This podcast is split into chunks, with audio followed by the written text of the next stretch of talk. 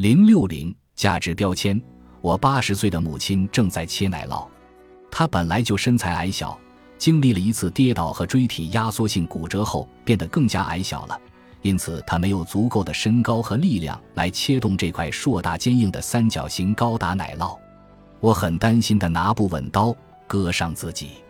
如果我来切的话，会更快、更轻松、更干脆。但我马上提醒自己，无法常陪在母亲身边。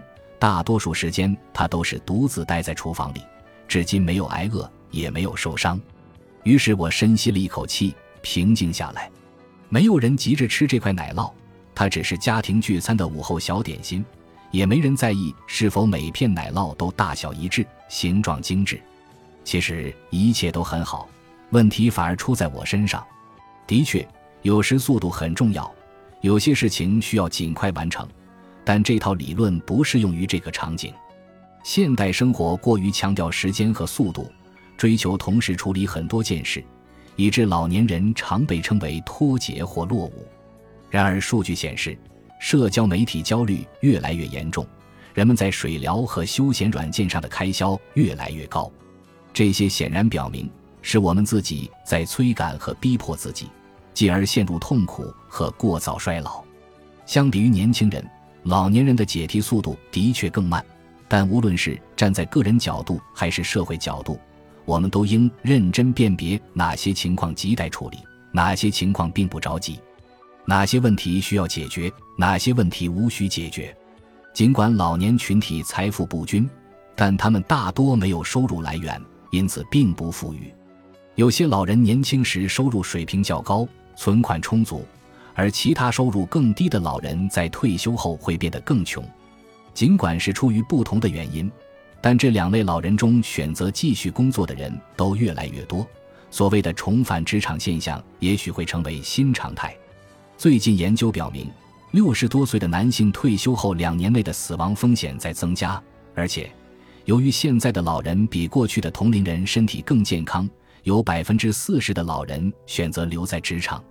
由于科技产业越发占据主导地位，我们的社会将三十岁等同于老，四十岁等同于高龄，但七十多岁的老人恰恰是劳动人口中增长最快的群体。他们之中，有人选择回到原来的工作岗位，有人开辟了新的工作领域。许多老年人的工作时长比中年时期短，这通常是个人选择，但有时也是受社会文化趋势。这种文化一方面感叹老人失业带来社会负担，另一方面却又阻止他们工作。大多数期待退休或接受退休这项社会义务的人，在真正退休后都会发现自己失去了人生目标、社会交际和必要的收入。十六世纪的法国医生安德烈·迪劳伦斯写道：“没有什么比无所事事更能加速衰老。”安德烈认为。有意义的衰老必须超越生物学命运，拥有人生目标和社会活动。自安德烈提出这一观点的一个世纪以来，即使是老年医疗照护的倡导者，也从未站在老年人特性和躯体功能角度对其提出反对意见。一六二七年，医生弗朗索瓦·兰钦提出，医学界要更加关注老年人的健康和照护。他承认这很难实现，因为不仅是医生。所有照顾过老人的人都习惯于不断抱怨老年人脾气暴躁、难以相处，因此，弗朗索瓦强调照料老人是一项崇高而重要、严肃而困难、意义重大甚至必不可少的事业。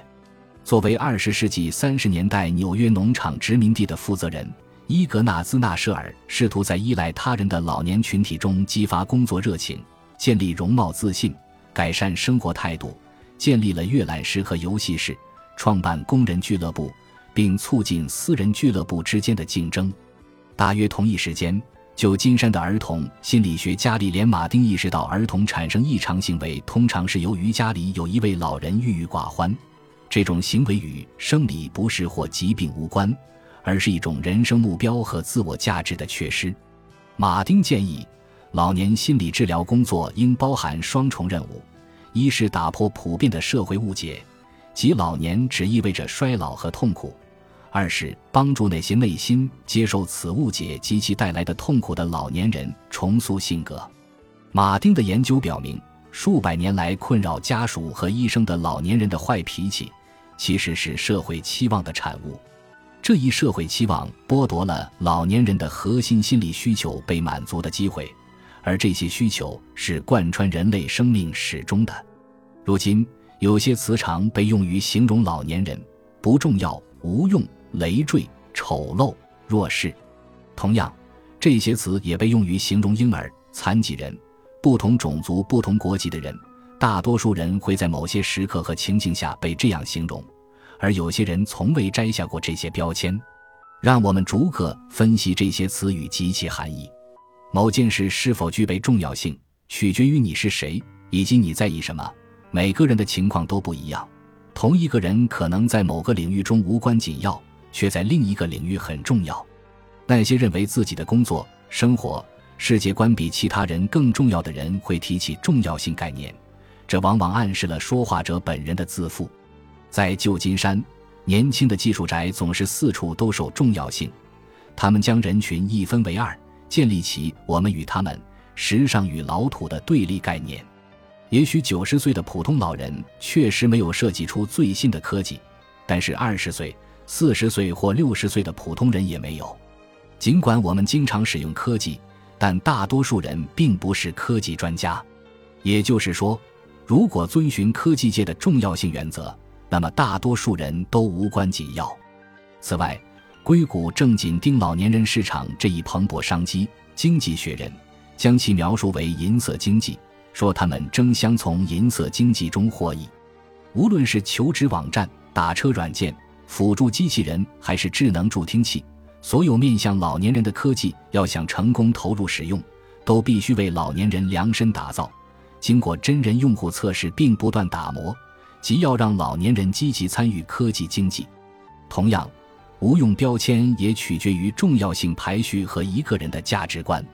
如果有用被定义为通过劳动对社会做出贡献，那么大量人口都是无用的，例如儿童、家庭主妇、许多残疾人、大多数无家可归的人、失业人员。但是，许多家庭都会满足起码前三类人的生活需求。我们接受这一点，甚至赞扬这一点。所以，这样定义有用并不妥当。理论上说，如果任何一位家庭成员在特定时间有被照顾的需求，那么该需求都应得到满足。至于这个人是谁，在不同人的生活中各不相同。有人提出异议，说孩子是例外，因为我们是在为他们的将来投资。但每个孩子都会长大成人，而很多人长大后并没有满足家长的期待。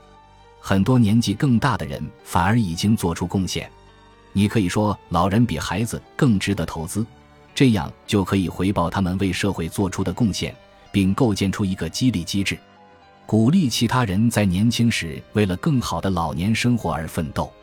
但是在这种语境下，我们同样需要定义贡献，而那些没有满足定义要求的人就岌岌可危了。累赘也是描述老年人的常用词汇。任何曾做过别人的好朋友、配偶、伙伴、家长、已婚子女、职员的人，都明白累赘是所有重要关系中的必要组成部分。有时我们别无选择，只能挑起担子，因为我们需要某份工作，或是想要成为一个好人。有时候，一段关系整体都令人满意，而累赘只是其中的一小部分。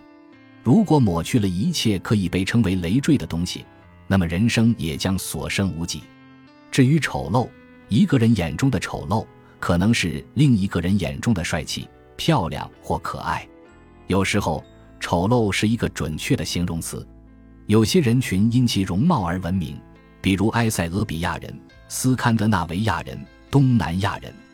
在所有人群、所有年龄段中，总有一些人长得更好看，而很多婴儿、少年却很丑。